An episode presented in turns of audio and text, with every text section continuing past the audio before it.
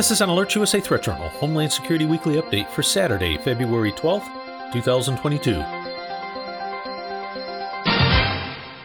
This week in security news, on nine occasions this week, Alerts USA subscribers were notified via SMS messages to their mobile devices regarding safety and security matters. Four of these alerts were related to the dangerous situation building in Eastern Europe and a potential for conflict. First up, on Wednesday, during a press conference, Pentagon spokesman John Kirby fielded several questions regarding the potential use of U.S. troops to evacuate American citizens from Ukraine.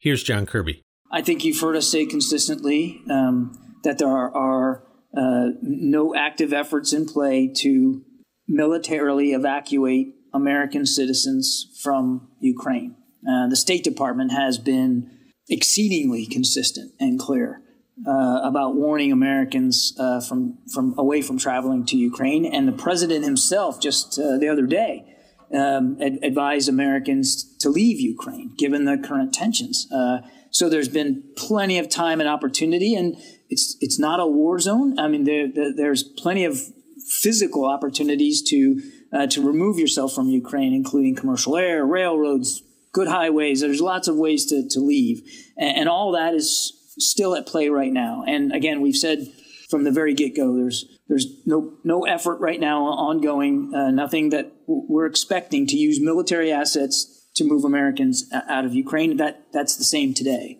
As if reinforcing Kirby's message, the very next day, Alerts USA subscribers were notified the State Department issued an updated travel advisory for Ukraine, warning that military action may commence at any time and without warning.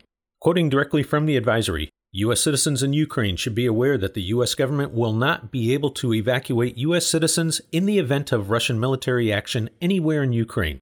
Military action may commence at any time and without warning, and would also severely impact the U.S. Embassy's ability to provide consular services, including assistance to U.S. citizens in departing Ukraine. Early Friday morning, Alerts USA subscribers were notified of a warning issued by Secretary of State Blinken during a press conference in Melbourne, Australia. Here's Secretary Blinken. Simply put, we continue to see very troubling signs of Russian escalation, uh, including new forces arriving at the uh, Ukrainian border. Um, and as we said before, we're in a window uh, when an invasion could begin at any time. Uh, and to be clear, that includes during the Olympics. Um, we're continuing to draw down our, our embassy. Uh, we uh, will continue that process. Uh, and we've also been very clear that um, any uh, American citizens who remain in Ukraine should leave now. As of this week, Western intelligence assessed that Russia has deployed at least 120 of their 170 battalion tactical groups, or BTGs, along the eastern border with Ukraine as well as within Belarus. Each BTG averages 800 to 1,000 men with attached artillery, air defense, engineering, and logistics support units for combat operations as part of motor rifle and tank brigades. Aviation groups, special operations forces, and other units are also attached to BTGs depending upon the mission needs. All of this is in addition to significant air and naval assets. Also, this week, the U.S. Embassy in Moscow issued a security alert warning of harassment against U.S. citizens, harassment by Russian government security officials, as well as the arbitrary enforcement of local laws. Quote, Russian officials have unreasonably delayed U.S. consular assistance to detained U.S. citizens and have arrested U.S. citizens on spurious charges, denied them fair and transparent treatment, and convicted them in secret trials and without presenting evidence. On Friday, the UK Foreign, Commonwealth and Development Office also issued an updated travel advisory for Ukraine, telling UK citizens to leave Ukraine while commercial options are still available. Numerous other nations stretching from Estonia to South Korea have also reduced staffing at their embassies and urged their citizens to get out.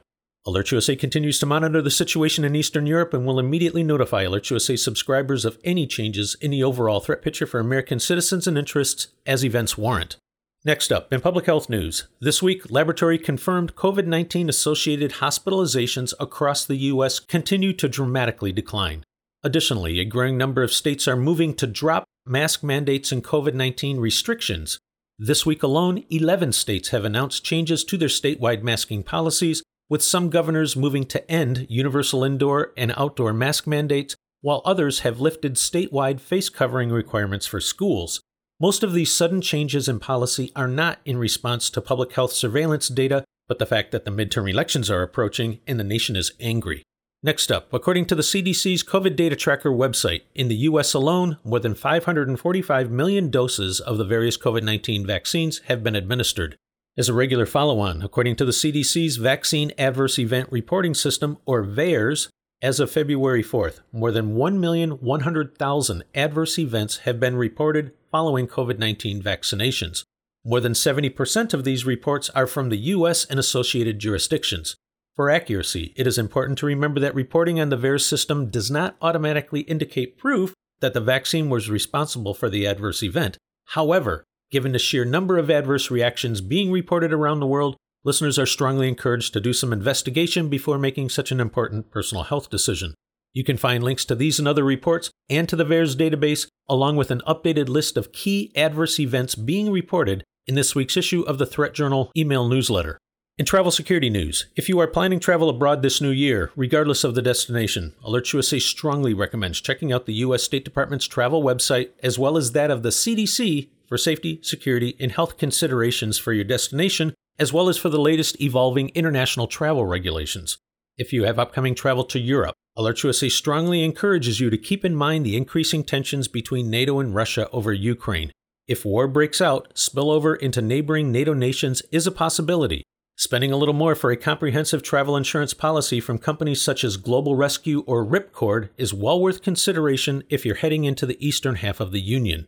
At a minimum, Alerts USA also recommends international travelers take a few minutes to register your trip with the State Department's Smart Traveler Enrollment Program so you can receive important information from the Embassy about safety conditions in your destination country, as well as to help the U.S. Embassy contact you in the event of an emergency. Once again, you can find more on each of the stories in this report in the latest issue of the Threat Journal email newsletter.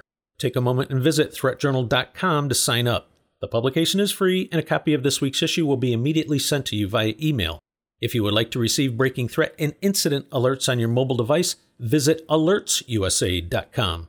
Alerts USA continues to monitor the overall domestic and international threat environment and will immediately notify service subscribers via SMS messages and email of new alerts, warnings, and advisories, or any other factors which signal a change in the overall threat picture for American citizens as events warrant.